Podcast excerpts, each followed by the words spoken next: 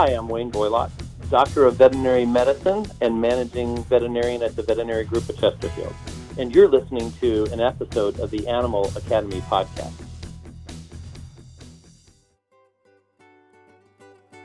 Welcome to the Animal Academy podcast. I'm Allison White, and I'm a licensed clinical social worker who specializes in the human animal connection.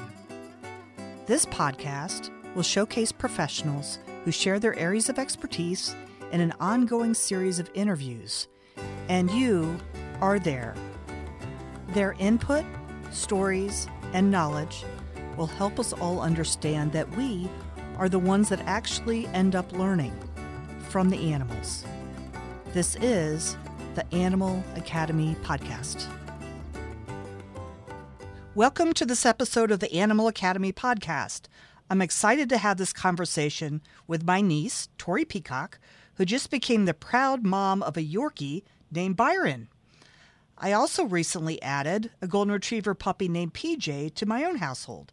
So during this interview, I will have a conversation with Tori about all the questions new puppy owners may have and some of the experiences that occur when adding a new pet into your family. Tori, thank you for being on this episode of the Animal Academy podcast. I look forward to our conversation about one of my favorite topics puppies. Thank you for having me. I'm so excited to talk about puppies. Yeah, yeah. Well, I'm excited to. I'm going to meet your new puppy in a few weeks. Can't wait. For starters, would you mind telling the audience a little bit about yourself and how animals have been an important part of your life? Yeah, absolutely. I am a musician. That is sort of who I am. I compose and I conduct specifically choirs. That's sort of my area of expertise. I, right now, I'm working at a grocery store, post grad school, but I love animals. I've always loved animals. Growing up, I had two cats who were specifically mine. One is still living with my parents, and I also had one dog. And I just have always felt so connected to animals. I remember being a kid, and my parents would take me to the petting zoo, and there are pictures of me you know, hugging the goats because I, I just loved the animals. I don't know what it was, if they were just very soft or, or what, but I think there's something about animals being so just present with you and non-judgmental. Mm-hmm. And I've always found that so reassuring to be around, I think. You know, I've had the same experiences too. And one of the things that I found is that no matter how many animals I've had throughout my very long life so far. You can laugh at me, Tori. That's okay. they each have their own unique personalities. And so when I introduce a new puppy into my life, I almost think, oh, this one is the same breed as a dog that I've had in the past. I wonder if they're going to be similar. And they're really not. So looking back at your pets that you've had, had their unique personalities, or is there anything you remember specifically about them? Oh, absolutely.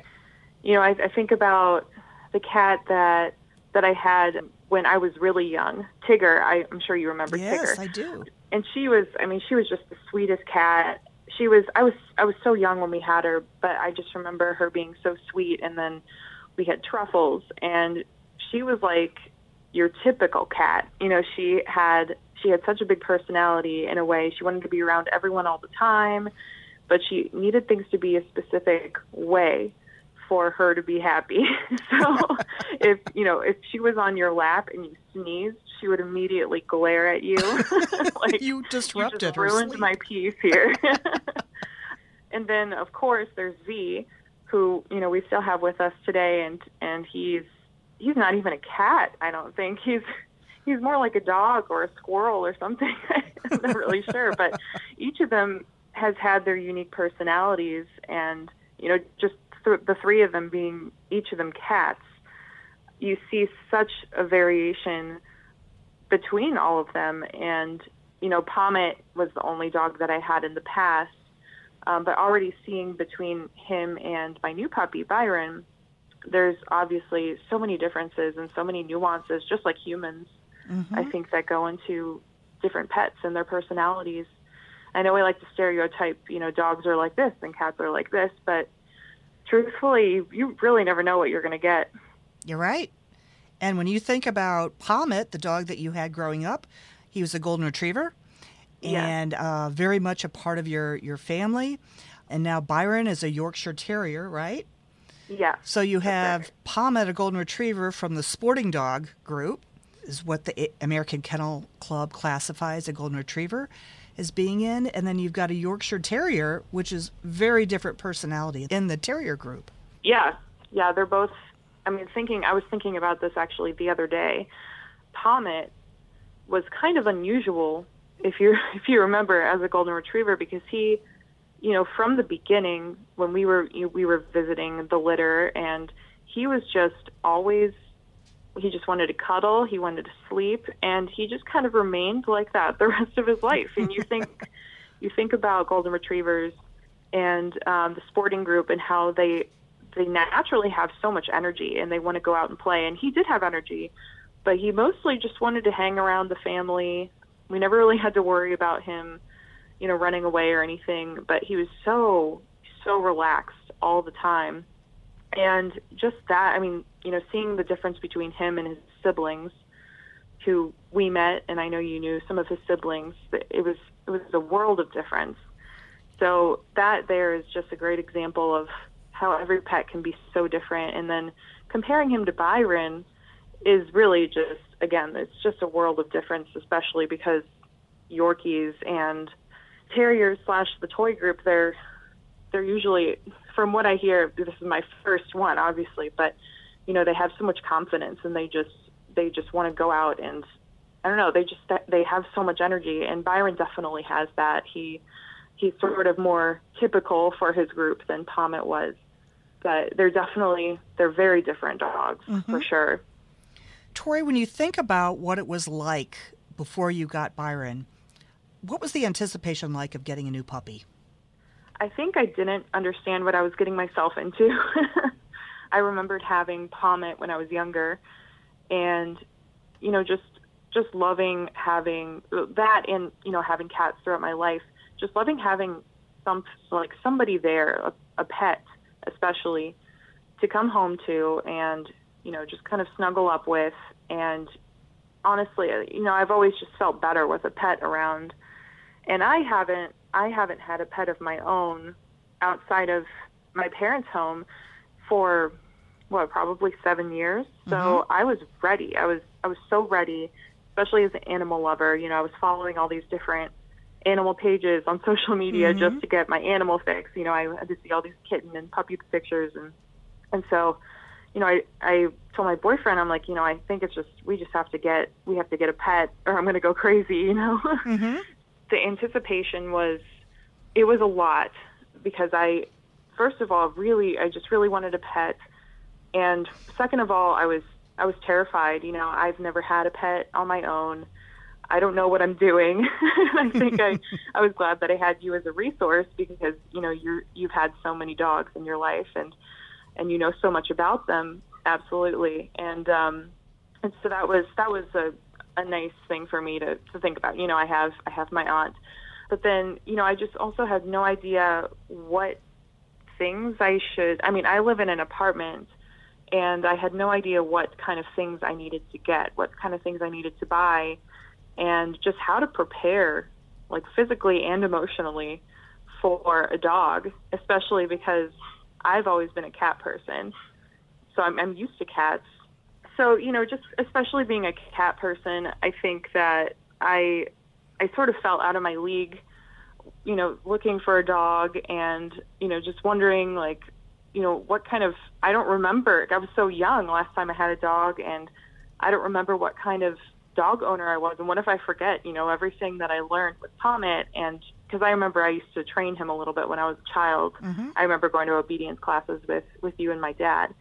Um and so I was just, you know, I was just thinking kind of like the kind of like a helicopter parent mode, like all of these things I need to do in order to make my dog perfect. Oh my goodness. And ultimately, you know, it, it just, I think some of those things just kind of went out the window once once he arrived. But that that's sort of what was going through my head, all that anticipation of Mm-hmm. just, you know, hoping that I I could do the best that I could. Yeah, and that and that's the the point to make there, Tori, is that we all do the best we can, and we make mistakes along the way, and you know, puppies are forgiving. But Yeah, you know, trying to set the bar too high kind of sets yourself up, and as well as the puppy, you know, to not have a good time either. Yeah, definitely. I, I did notice that once I relaxed, once he arrived, and and you know there were a few moments where where I was you know I was overthinking and I would overreact. Like I would just get so frustrated because I couldn't figure out how to communicate with him clearly. Mm-hmm. And I'm um, doing my research a little bit more and reminding myself slash teaching myself because again first time dog on my own just you know what to do with with a puppy was really was comforting for me to to see that you know other people are going through the same frustrations and really what it takes is is patience so just learning to come into everything with patience has been has been a huge thing for me And we talk to new parents about the same same thing is, you know, there are so many books on parenting. There are so many books on how to raise puppies, kittens, or whatever. But you have to jump in and with some guidance, you'll make it through okay. absolutely I was wondering how you decided on a name. well, it was it was uh, my boyfriend's idea. It was Jordan's idea. I I'm not totally sure where it came from, but it resonated with me. We we both love we we love English and poetry, romantic poetry, romantic whatever, and and so you know he said, uh, "What about Byron?" And I was like, "I'm not really familiar with that name. The only you know the only time I've ever heard that name was Lord Byron, the uh, the the poet. I believe he's a poet." And um but anyway it just it just sort of stuck once we met him. We had a few ideas kind of bouncing around. And then once we finally met him we were like yes this is lord byron. Because he kind of he kind of held himself in this sort of stately manner at least at first. And Yeah. he still kind of does sometimes but Yeah. but yeah, it just it seemed it seemed to fit him, and I've always I've always found that that names in the past have always come to me more like once I meet Right. pet, once I know who they are, and you can kind of see their personality. Because it, it's for me, it's it's hard to it's hard to pick a name for for somebody that you haven't ha- haven't met before. There's there's a difference between pictures and meeting in person. So Oh, you're you totally know, right. that was just we just felt that fit him in the moment. Yeah, and you're totally right. They all have their little personalities, and I think a lot of times we'll choose a name, and then we either extend it or reduce the name, or call them other things that are kind of cute names. Oh, so, Oh, yeah. in in my own case, with my puppy PJ, the breeder had a lot of dog breeders will have litter themes. For instance, with American Kennel Club, you register your dog with a name. You use the breeder's kennel name first, and then you choose a theme and choose a sometimes a call what we call a call name, which would be Byron and would be PJ is called a call name, is a name that you call your dog, but then you have a registration name that's a little bit longer. The breeder had her kennel name first, and then the theme for the litter was musicals, which we're all into music in our family, so um, that seemed to fit really well. So I thought, okay, so I'm going to call him PJ after the musical Pajama Game um, because I played in that musical years ago. And so that had some sentimental meaning to me. And luckily, the name PJ seemed to fit. So Yeah. kind of lucked out on that one. I always kind of wondered how those how those names came about. So that's really interesting. Mm-hmm. Yeah, not everybody does that, but I think it's kind of fun. Yeah, it is. There are so many questions when you decide first to bring a new pet home. Doesn't matter what it is, there's so many questions, so much education, I guess, involved in what do I do? Where do they sleep? What kind of toys? When does the training, you know, a puppy start? And I guess with that question, when does training a puppy start? It really starts the minute you bring them home, right? Absolutely. Did you learn learn that? Oh yeah. Yes. You know, I, I think you probably remember me texting you uh, probably a couple days in, and I had no idea how to crate train a dog. Mm-hmm. and I, I realized I hadn't even thought about it. And so the first night, luckily he slept through the night for the most part. I, you know, I woke him up to go potty, but he slept and didn't cry at all, which I was very surprised about. He mm-hmm. must have been exhausted from the day. But then in the following nights, I was actually I was comforting him every night because I thought, you know, I felt bad for him. I thought, mm. you know, he's in a scary new place. He doesn't know the sound of the air conditioner. He doesn't know the mm-hmm. sound of the upstairs neighbors' kids that are, you know, running around and screaming. And he's not with his litter anymore. And I felt terrible. You know, I I I wanted him to know that he was safe and he was okay. And so I would sit there until he'd fall asleep, and then I'd walk away and very quietly, and I'd really, I just hoped that he wouldn't wake up and start crying again, because then I'd go back in, and then I texted you, and and you, you, you told me, you know, you shouldn't, you shouldn't be doing that because he will keep you awake all night. Mm-hmm. So I really, I had no idea what I was doing, and that's sort of when I realized, like, you know, anything that I'm enforcing right now, even in his earliest days with me, are going to stay for the rest of his life. So I really have to start training immediately.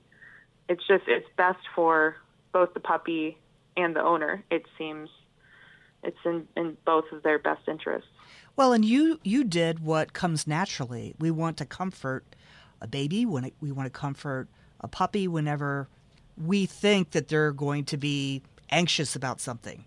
Yep. And sometimes we anticipate that anxiety and it may not even be there. And sometimes they respond based on our own anxiety and not and they're okay. Exactly. Uh, like going to the veterinarian's office. Sometimes we kind of do that to them by thinking, oh, they're going to kind of freak out because they're going to the vet. Crate training and that first night at home is a very big challenge. And you worked through it really well. Yeah, I think eventually I did. it was it was really hard for me to kind of wean myself off of comforting him. You know, especially with, you know, those first few days you're just like so in love with your puppy and you just want to make him happy and then the exhaustion kind of sets in. You're like, okay, we need to, you know, we need to set some boundaries here. Mm-hmm. but yeah, I think he's he's come a really long way, and he's um, let's see, we're about a month and a half in, and and he sleeps through the night without crying, without me having to uh, to you know say quiet or ignore the crying. I mean, he doesn't really wake me up anymore, so that's good. Good. And mine's doing the same thing. Good. Yeah, I'm getting some sleep. Um, so there, there are many different ways to crate train a puppy. The way I did it is what I've done before in the past, is keeping the crate in a place where I am during the day and leaving the door open if I'm there to be able to watch them. I also like to feed them in the crate so they it's more of a positive experience, and I don't use it as a punishment. So, Yeah. um, and if they're crying in the crate, I wait until they calm down and then then I let them out because I don't want them to associate crying with oh now I get to be let out. So Yeah, thinking through that process is is difficult because you want to like relieve their stress, but Yes. what you said earlier is true is what you are reinforcing is going to stay. Exactly. It was the same with nap time. I realized that I was actually waiting for him to cry for me to let him out, for him to tell me that he was Mm. awake. But that was also a terrible idea because Mhm. then he would do it at night as well. Mm-hmm. So you're right, you know, waiting for them to basically what I've found with most behavior in puppies is is just that a lot of it is ignoring the bad behavior if it's not destructive obviously or they're Mhm. not you know panicking but to ignore a lot of that and then praise the good behavior so waiting for them to stop crying and then and then you know coming in and letting them out and giving them what they want and uh, that's been really helpful definitely. Yeah. Yeah, and um, the same it- for housebreaking, you know, to praise Yeah. them when they go outside and then start introducing a word to what you want them to do. It's too soon at, at first to do that. Um, but I like to try to find a word that I'm going to continuously use, like go potty or let's go outside or whatever. So even when I'm picking him up out of, I use an exercise pen right now. When I pick him up, I'm like, let's go outside or let's go potty. You know, so I'm trying to like build in that association with what Yeah. I'm going to want him to do. Absolutely. And it's it's uh, from a different perspective. We've been using pee pads actually, and that's been totally new to me because obviously when we had a golden when I was younger, um, we let him outside, but now I'm in an apartment um, with a small dog who's able to use a pee pad, Mm-hmm. and um, so that's been a whole new world to me. Mm-hmm. That's what makes it nice to have a small dog at times, though, right? yeah, definitely. So another thing is, I learned years ago that if I think it's cute for a puppy to do, do a certain behavior, like gnaw on my hands because you know they're teething, or jump up because they're only you know really little. Um, The problem is, is that that's what they're going to do when they're seventy pounds. You won't Yeah. have that problem, but I'm going to have that problem. so I don't want to be dressed up and have a dog running at me saying "Hi, mom" when he has muddy paws and he's seventy Yep. pounds even though it's kind of cute when they're puppies, it's something that I don't really want to encourage. Right now, it's really cute. He's actually, he'll sit and he'll, I, he doesn't know the word sit yet. He just automatically sits.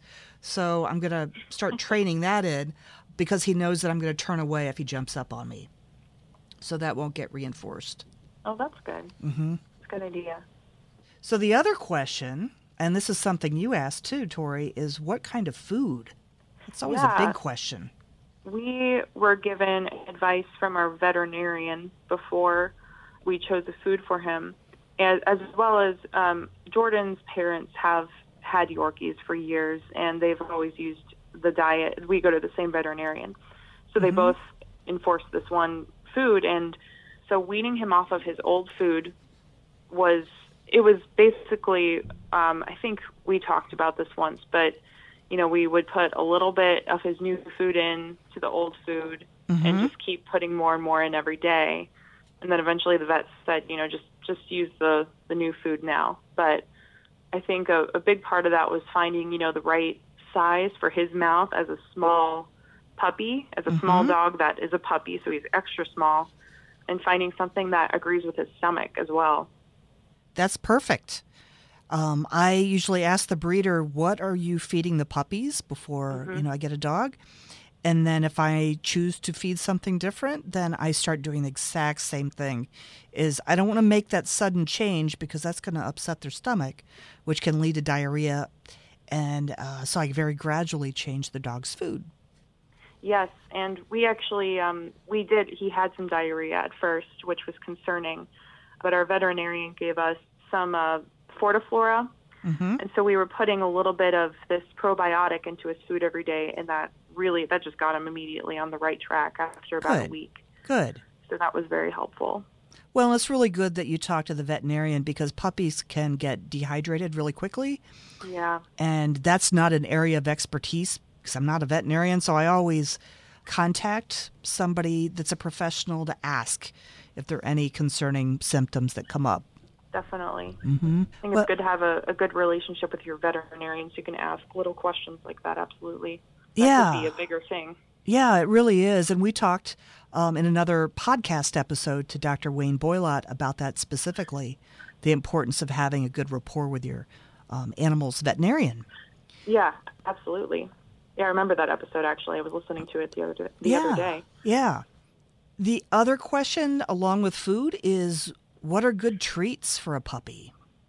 Yeah, that's that's something that I mean, I'm still trying to figure that out. I mean, there there definitely we have treats that we know don't upset his stomach and that he loves. He loves chicken, but we can't use too many chicken treats for some reason because it it's I don't know it may be too rich for him. Mm-hmm. But we know that we have other treats that don't upset his stomach as much, and so we're we're still trying to find a right balance in that case. So I, I think you know, we've we've tried a couple of other things slowly integrating them. We'll give him like a tiny little piece and see if he likes it. And you know, we gave him like some salmon, and he loved it, except it it upset his stomach. And so mm-hmm. then we you know we took off of that. We took that away from all the options. And but I'll use a little bit of chicken every once in a while if I'm if I'm you know trying to train and it doesn't upset his stomach. So I think it's just finding the right the right treat for your puppy, whether you know they have to really enjoy it, especially if you're training, so that you have kind of that high value treat. But it also, you know, I think we've talked about this before, or maybe it was with somebody else, but knowing how many treats you're giving them so that you're not overfeeding them as well Mhm. at mealtime. Mhm. And so it's kind of it's it's really this kind of intricate balance in a way. You know, knowing that you know the treats aren't upsetting their stomach, and being able to balance it with their with their actual food as well. That's a really good point. And what I used to do when I took other dogs to puppy class is I would reduce how much I fed them for dinner. And sometimes I'd use their kibble for the lower value because they're so Uh-huh. used to their kibble. But I'd also take maybe string cheese and I'd cut off little little tiny pieces of mozzarella stick or, or string cheese or pieces of chicken. Or a friend actually mentioned Cheerios. And for a Oh, little puppy like Byron, maybe half a Cheerio, because you don't want them sitting gnawing, gnawing, gnawing, gnawing. And that Yeah. tip came from Ginger Kenyon. And, you know, she talks about puppy training in another episode as well. And she's had small dogs. And so she recommended um, using Cheerios and maybe cutting them in half or something. Oh, that's a good idea. Mm-hmm. Never thought about that. You had also asked, Tori, what about taking puppies for walks? You know, I, I was thinking about that, and there are various opinions on this. And I guess the thing that I will continuously say is uh, talk to your veterinarian to see what he or she advises you to do before allowing puppies to go into public parks, stores, you know, any place where adults uh, have been um, until they've received their injections, their vaccines, because you want them to be safe. And also, walks can be a challenge because puppies don't know how to walk on a leash.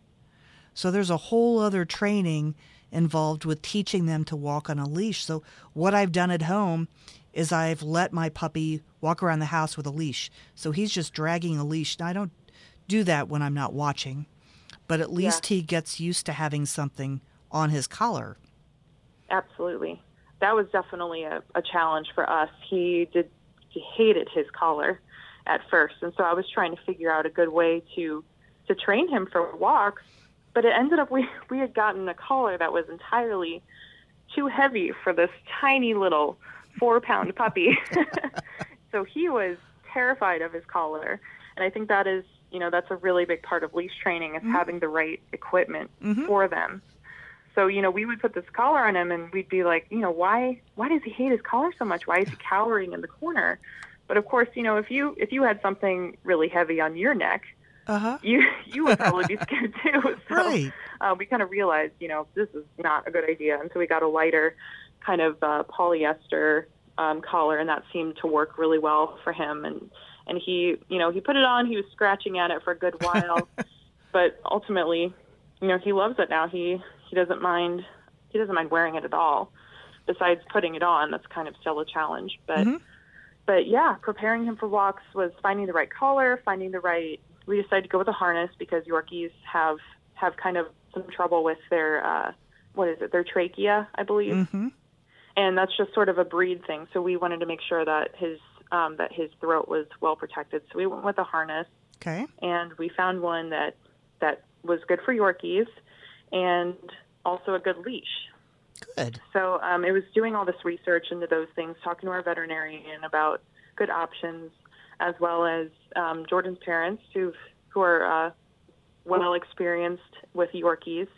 Yeah, I think it you know it depends on the breed that you have in terms of that, and then from there, you know, walking them around the apartment and making sure that they kind of know to stay with you Mm-hmm. and I was doing this exercise that I learned in, in a class that we're both taking right now, where you uh, you hold a treat up near you, and the puppy knows that you have a treat.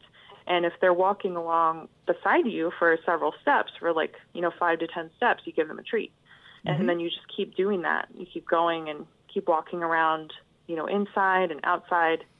Um, if you have a closed-in backyard, obviously, and that seemed to really help with his leash training and we'll go out sometimes on the leash in in uh, like Jordan's parents' backyard, for example, because we want to make sure his his vaccinations are up to date first. But and he's been staying with me for the most part, and so I think uh, you know that really, like you said, a really big key for that is is you doing everything inside first and kind of doing this prep for Mm-hmm.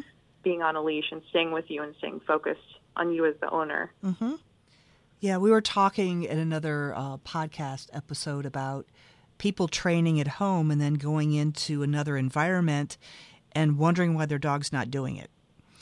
When Yeah. you know that you've trained them to sit, to stay, to go down, or whatever at your home, and now they're in the park. So the park is a whole new training environment. It just means that you take them to a different place and you teach them that they have to do the same thing in that environment too. Yeah, absolutely. Yeah, once once he's up on his vaccinations, I look forward to hopefully taking him out to more public spaces so he mm-hmm. has more distractions to kind of you know ease into uh, to training and in more distracting spaces. So I'm glad that you were you were very smart about noticing that he didn't like his collar and that it was too big for him. And the same goes for harnesses. It's it's important to get the right fit, and especially for larger dogs. Uh, in the future, we're going to be talking to a sports medicine veterinarian who will talk a little bit about the importance of finding the right harness because it has to be, or it's important for it to be a non restrictive harness. So you don't want it to restrict the movement of the dog's front arms or, you know, be too tight around their shoulders. You want that full range of motion yeah, when a dog's running and walking. We're having so much fun here. Let's take a quick break. We'll be right back. Make your podcast soar with the Editor Core. The one question every podcaster needs to ask themselves is why am I still editing my own podcast? We all know that editing your own podcast is the worst part of the podcast experience. Get the editing off your plate and reclaim more time to make more content with the Editor Core. Affordable, talented, experienced podcast editors are ready to take your podcast literally to the next level to make it soar. Make your podcast soar with the Editor Core. EditorCore.com. That's EditorCore.com. Do you like what you're hearing during this episode of the Animal Academy podcast? If so, consider having your business, organization, or effort connect with me to see how you can sponsor or be featured inside this podcast. Visit my website over at animalacademypodcast.com and let's have a conversation. Thought about a career in voiceover? Need a great, cost effective on hold message for your organization or business? Don't know where to start? Check out The Voice Farm, your one stop shop for voiceover needs. Check it out now by accessing The Voice Farm at voicefarmers.com and see what difference can be made with a company that is truly outside the box. From the Voice Box, voicefarmers.com. That's voicefarmers.com.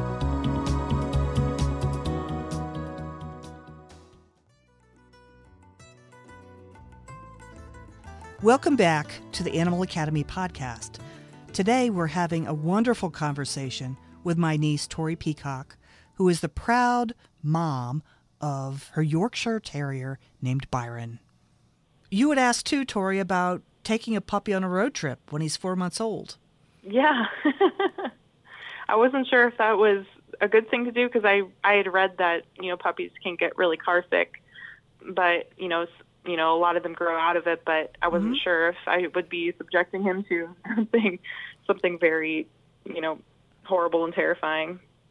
Well, what I've done in the past, you know, it's just something that's worked for me is I take my dog around wherever or puppy around wherever I can in the mm-hmm. car to get them used to it in short spurts at first.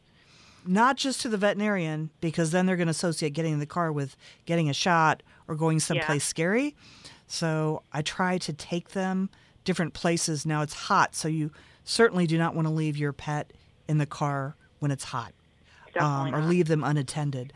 But I will take him in the car with me if I'm going to just go somewhere and just pick something up and I'm not leaving the car, right?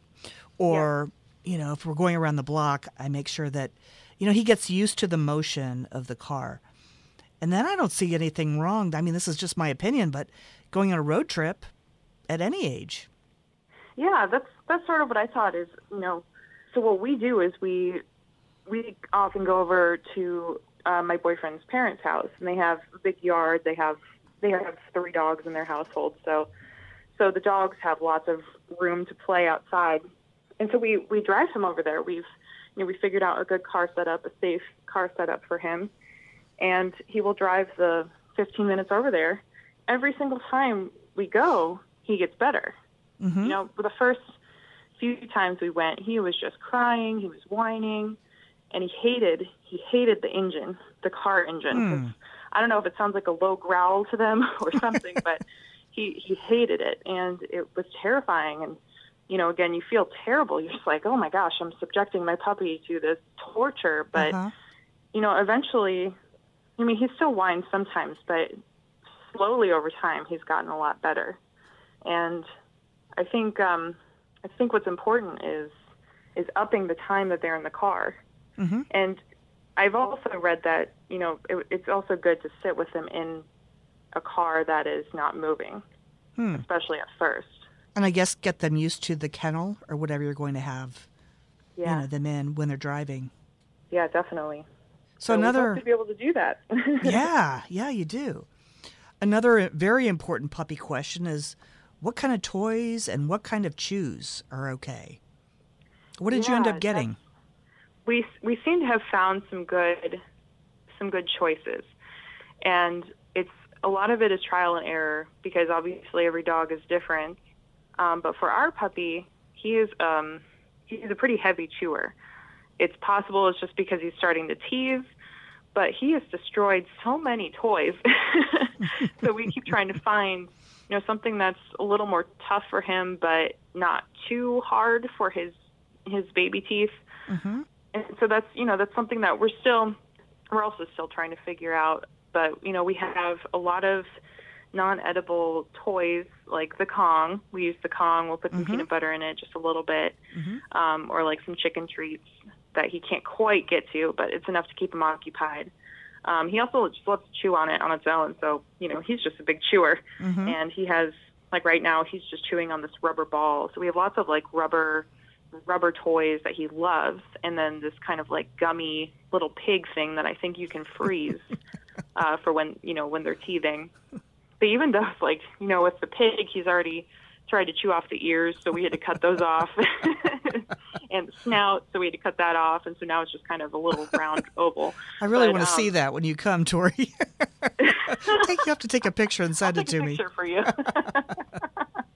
it's pretty funny though. I don't think he can get any more of it chewed off now because we do. We try to monitor his toys really closely to make sure there are no choking hazards or anything. I think that's that's a really important part of having puppy toys.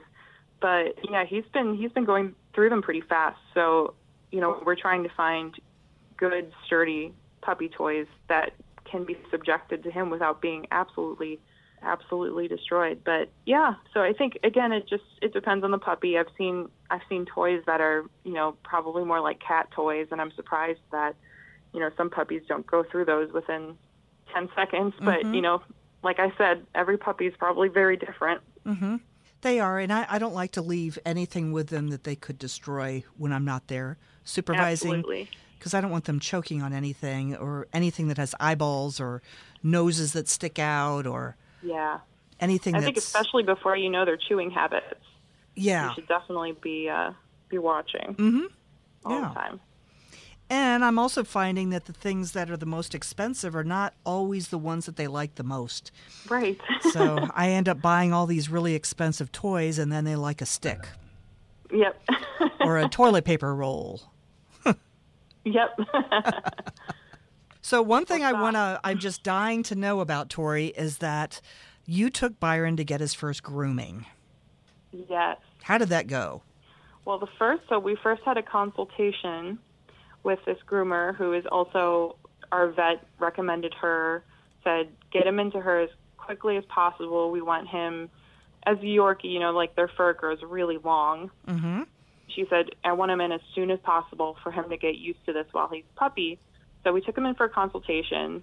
I wasn't there. I had, I had work, unfortunately, but Jordan Jordan took him, and she said, you know, he just would not stop biting me.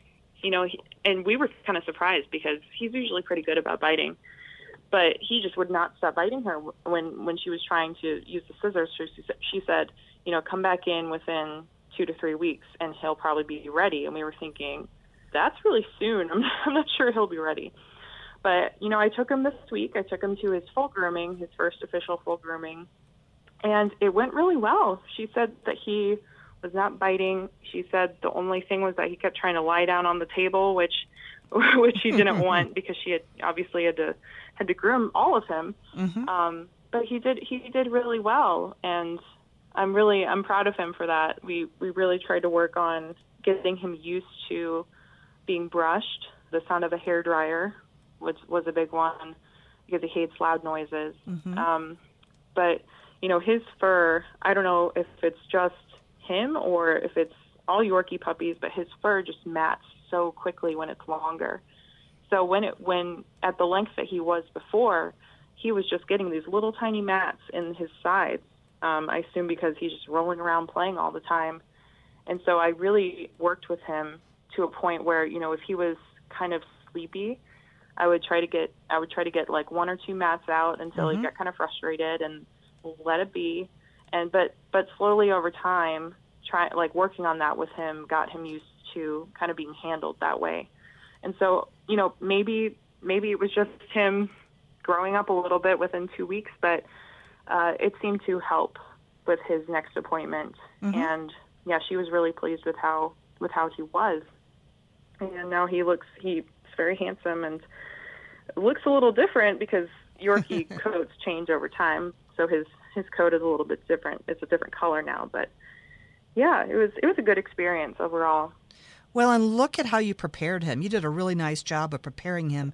Thanks. Because they don't know what these scary sounds are until you slowly introduce them to it. Like, right. I use a Dremel tool to um, do toenails because I don't like to like quick uh, their nails. Yeah. And sometimes it's just turning it on in front of them so they can hear the sound. Maybe that's the first step. And then yeah. maybe the second step is actually touching each one of their toenails with the Dremel tool with it off, you know, and see how they do. And then maybe you just turn it on and touch the nail when it's it's going, and maybe it's just one nail, and then maybe it's two nails. So it's just getting them used to that, so it doesn't scare them when you you know if you look at the outcome instead of each step along the way. Sometimes that's that's too overwhelming for them. Yeah, absolutely. So, another huge question, and I asked this myself, is how can I socialize my puppy during the pandemic? Yes. And there are so many articles that are written on this topic with many good ideas. I've been setting up play dates with friends' puppies and also meeting people in the park while maintaining social distancing. I our neighborhood had a happy hour outside last weekend and I brought the puppy because neighbors have kids. And so I had a long leash and I let, you know, PJ go over and play with the, the little kids. And then he came back to me. And so there are all kinds of sounds that he had to get used to, different people, uh, people walking their dogs up the street. So that's what I've been doing. Uh, what have you been doing, Tori? There, I took some um, some tips from a few different places, and um, I've been trying to just take him as many places with me as I can in the car, at least for now, and then hopefully soon we can we can be taking walks in in public places. But what I've actually been doing is I'll take him on a little trip in the car, which also you know gets him familiar with the car again, and then we'll sometimes we'll sit in a parking lot, a busy parking lot, and just watch people mm. from mm-hmm. the from the parking lot, which is it's kind of funny. Like sometimes they'll see me watching them with with my puppy, mm-hmm. they'll just kind of wave. That's cute. But it's um it's been really good for him, especially with with cars. Getting used to seeing cars drive past.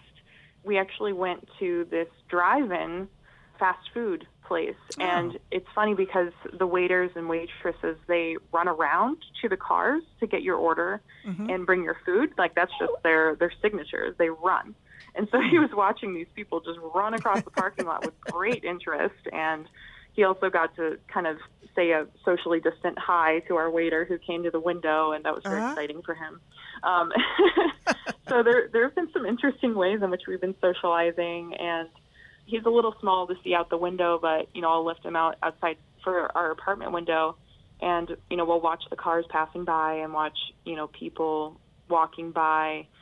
And luckily we have we have a situation here in Cleveland where Jordan's family is here, and we've been hanging out with them outside, and they're they have a wonderful backyard, and so we've been sitting on their outside chairs and with their dogs, and so the dogs will play together. So we have that that dog social socialization as well, Mm-hmm.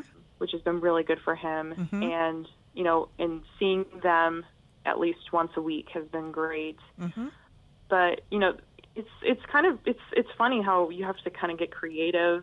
I've I've tried. I I heard I read this and and it kind of cracked me up. But I have been trying to put on different pieces of clothing to Mhm. kind of you know get him used to different outfits and Yeah. different outfits that other people might wear. Mm-hmm. He did get to meet Jordan's sister's friends the other day, and he was Mm-hmm. great with them. He was so excited. so there's lots of new girlfriends now.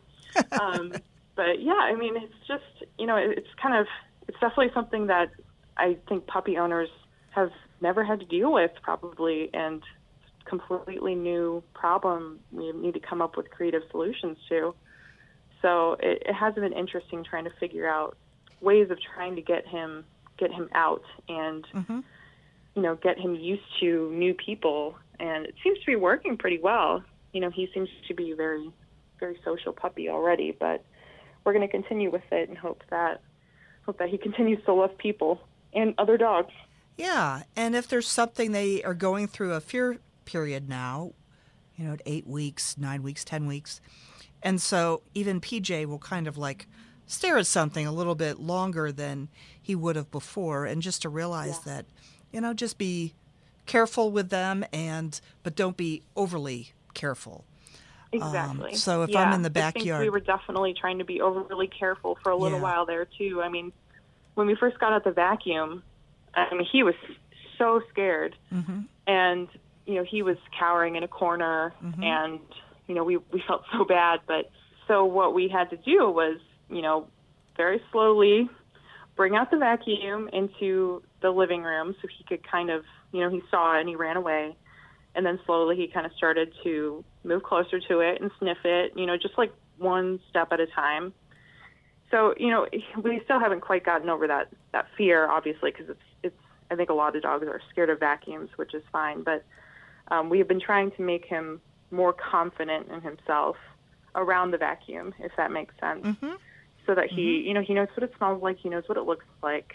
You know for now we're kind of just putting him in the other room while i'll vacuum a room just to not like scare the living daylights out of him. But you know we're taking slow steps to kind of Mm-hmm. just get him more used to big sounds like that. Um we'll have car alarms go off in the parking lot outside of our window and you know like things like that you know they he has to be prepared for you know big sounds that aren't in a safe enclosed you know space that's controlled by us Mm-hmm. so it's it's good to get him used to to those things in the fear stage, but you know, like associate a positive a positive experience with that. I think is is the important thing from from what I've learned. We are in the middle of a global pandemic. How on earth are we going to socialize our puppies adequately? That's actually a call to you, the audience. How are you socializing your puppies during this pandemic? Go over to our website at animalacademypodcast.com, fill out the quick web form, and let us know what you're doing to socialize your puppy. You know what uh, just came to mind, Tori, is that I've always had Shetland sheepdogs or Shelties, and they tend to have some weirdisms at times. and one weirdism is they notice things that they don't think belong, or they're very, very perceptive. And they also, at least mine, get scared when they don't know about something. Let's say the vacuum cleaner, or say there are shoes in the room and they don't know those shoes. You know, can get mm-hmm. down to that level. So, what I've done in the past is I've started feeding them treats by whatever they were afraid of. Oh, and that's a good idea. yeah, and so like the vacuum cleaner, it might be just putting a couple treats on the top with it not moving and with it not being on, of course, and just get used to this big old vacuum cleaner that looks really scary. But look, there are treats on it. That's Right. one thought. So it can't be that scary. Yeah. You know, Yeah, I- that's a great idea. well, and I like the idea of starting it in a different room so he can hear the same sound from far away. Because there's something about this big, scary vacuum going toward a puppy that is very, very intimidating. Yeah, absolutely. Yeah, we had um, the vacuum, and then we also had a cardboard box was the center of his fears one time. Hmm. Um, but that that one he got over more quickly because they they're not quite as scary. But mm-hmm. yeah, it is it is funny how in the fear stage, how the smallest things that you don't even think. You know, there's a cardboard box there yesterday. He didn't blink an eye, but today mm-hmm. it's the most frightening thing. Mm-hmm. so it's definitely just you know introducing it in a positive manner, like Yeah. you said. Yeah, you're right. Another question is what kind of grooming supplies? You know, and I'm not a groomer. You know, I, I've Right. groomed my dogs in the past for dog shows. Um, so I asked the professionals, you know, what kind of supplies should I get? But every breed is so different and requires different grooming tools. Did you find out any tricks of the trade when you took Byron to see the groomer? Yeah, I well, I did some research by myself because once I noticed that he was getting some mats in his fur, I wanted to take care of that as soon as possible. And so um, before we got to the groomer, you know, I asked around and I I kind of Googled, you know, best brushes for Yorkies because every every breed needs a you know a different kind of brush. Mm-hmm. And I found that for him, he needs. I did. I read about slicker brushes, which we don't have one of those yet, and that's what the groomer also recommended. But I also have a um, uh, a pin a pin brush. Is that what it's called? Uh huh. Yes. We have one of those, as well as a comb with a couple of different uh, widths between the teeth uh, to kind of help with those tangles in his fur, because that's pretty common with with Yorkie fur. So I think you know, it it really is just reading up on the breed that you have, and if you have a mix, then you know, trying just asking your groomer like, you know, what with this with his fur, what what kind of stuff do I need, and and uh, ultimately, you know, we just we found some answers, and it seems to be working for now, but hopefully it'll it'll work forever. But yeah, she said that you know that was that was kind of the right call was to get a pin brush and a comb, but to also get a slicker brush um, for his fur. So Okay. it's really just you know consulting the the professionals, I guess. Yeah, right. So, Tori, you talked a little earlier about when is a good time for a puppy to take a nap, or do they take naps, or how much sleep do they need? Um, so that's you know, my puppy tends to crash after just a short period of time, but then there are other times when he can be up for hours. Yep. Um, and he sleeps. I mean, I'm working from home right now, so he sleeps during the day, and then when I'm kind of ready to crash, he's up.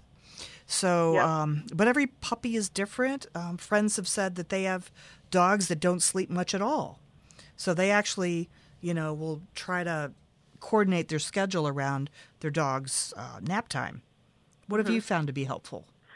So at first we we did not know how much puppies needed to sleep. We knew that they slept a lot from what we had read initially, but hours. I mean, Byron, he has just different days. I mean, he'll have a day where he just doesn't sleep very much, and he's fine. He has days where he doesn't sleep very much, and he's not fine. we noticed that if um, if we don't force him to nap, sometimes we sort of we've kind of fallen into a routine now where he has about three naps a day that are about an hour and a half each, and that seems to work for him. But if he hasn't napped, um, for example, right now he's been running around the room and getting kind of bitey and and a little bit aggressive. That I know that he needs to take a nap because he's overtired, because he hasn't he just hasn't settled down today.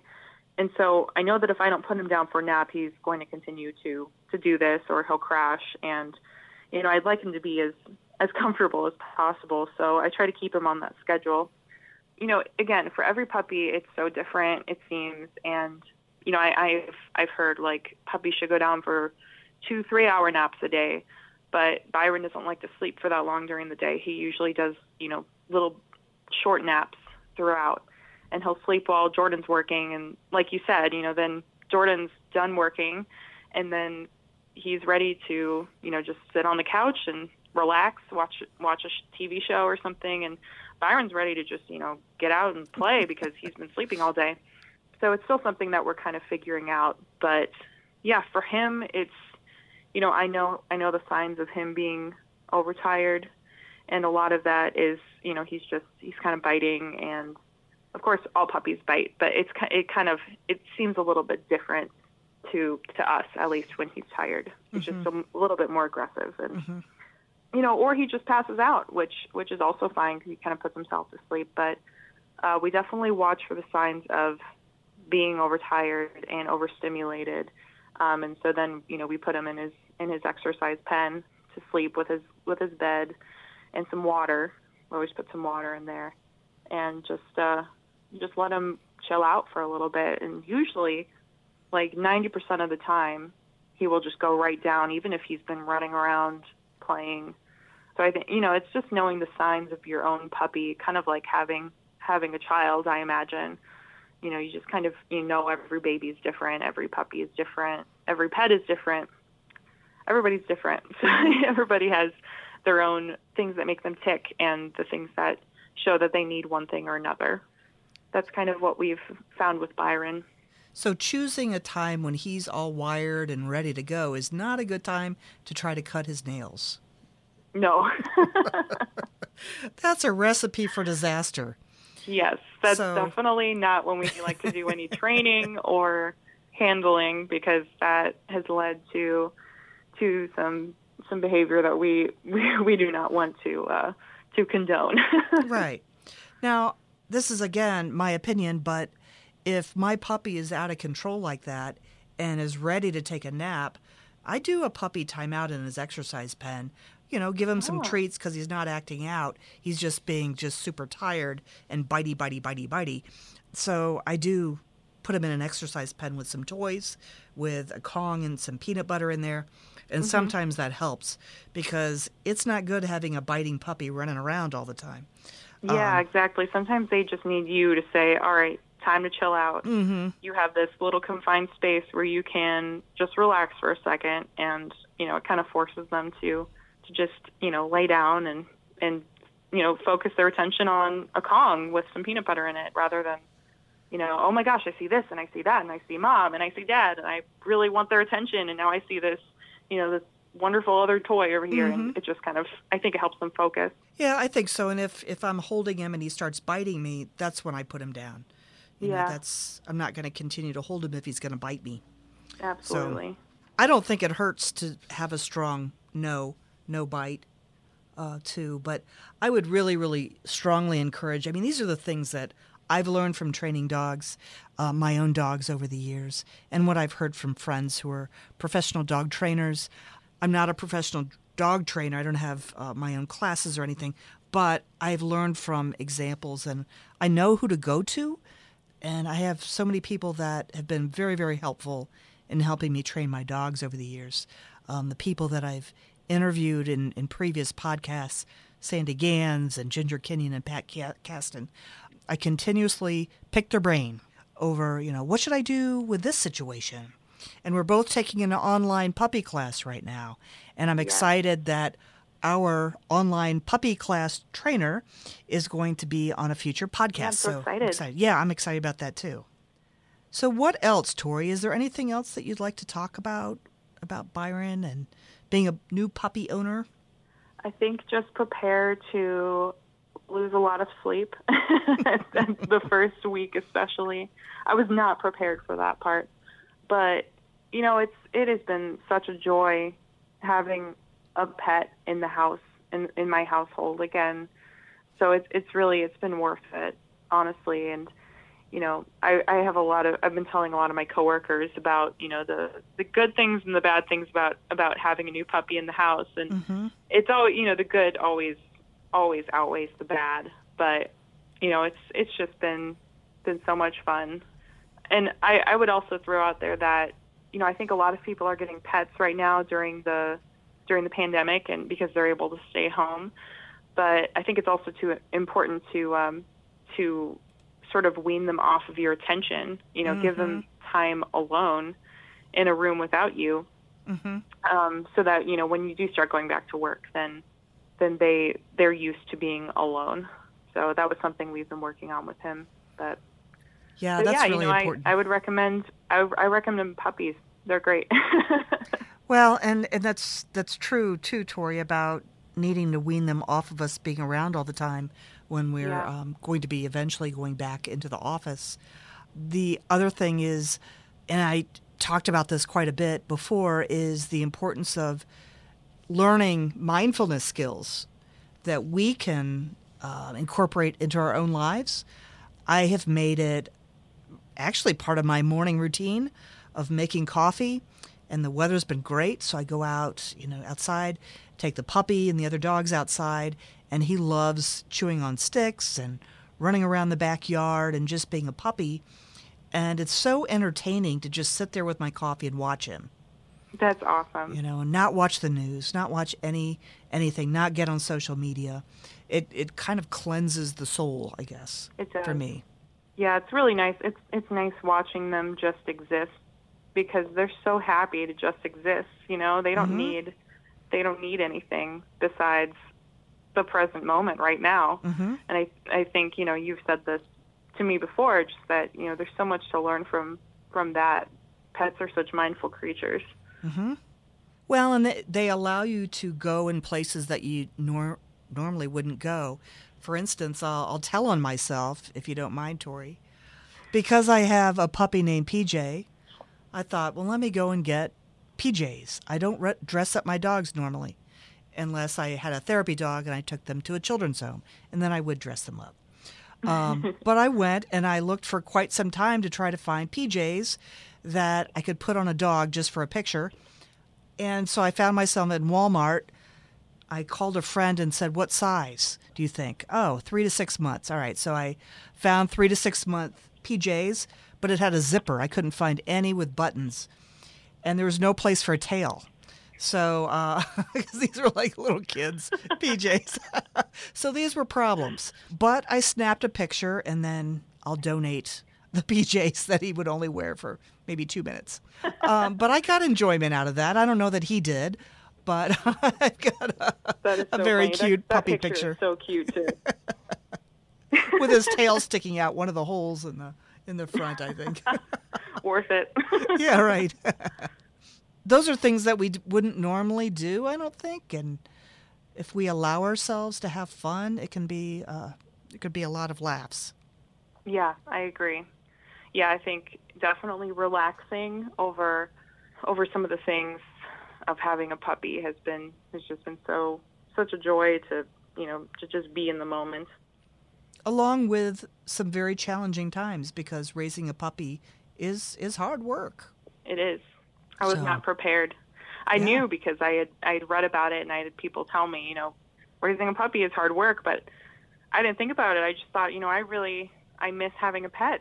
hmm and uh, and so I think it, it's important to to uh, educate yourself on you know how you know can you actually do this. Luckily, we could, but yeah, it's it's so worth it if you can. And it's a lifelong experience for both you and your pet. You know, it's not just a short term relationship that you have with an animal. It's, you know, you're in there for the long haul. And I'm excited because in a future podcast coming up this month, I will be talking to a veterinarian who specializes in behavior disorders in animals and also a licensed clinical social worker who um, also has done research with the veterinarian on talking about um, how to cope when your animals have behavior problems. So these are, um, they work with people that are in there for the long haul, trying to help people resolve problems that their pets have that don't make them the easiest uh, to live with. So I'm excited that we're going to be doing that coming up shortly. Great. Yeah. I had a lot of fun talking with you and hearing about your puppy. And I can't wait to meet him in a couple of weeks. Oh yes, I'm so excited. Thanks again for taking time to be on this episode of the Animal Of course, Academy anytime. podcast. Thanks for having me. Inside of this episode, we're talking about a lot of different styles of training for puppies. What interesting or unique techniques do you use when training your puppies? Please go over to our website at animalacademypodcast.com and leave a message for us. Fill out the quick web form and let us know what you're doing. The value of family makes conversations pass quickly, but each moment is not just a learning moment, but a touchstone in so many ways. The stories, experiences, and memories that are developed during each one I have, not just Tori, but all of them remind me that life isn't just happening. It's a circle of education and value, sure, but also one of legacy. Thanks for taking the time to listen to this episode of the Animal Academy podcast. Detailed contact information and links for each of the guests and resources provided inside this episode can be found at my website, animalacademypodcast.com. I'm Allison White, licensed clinical social worker specializing in the human animal connection.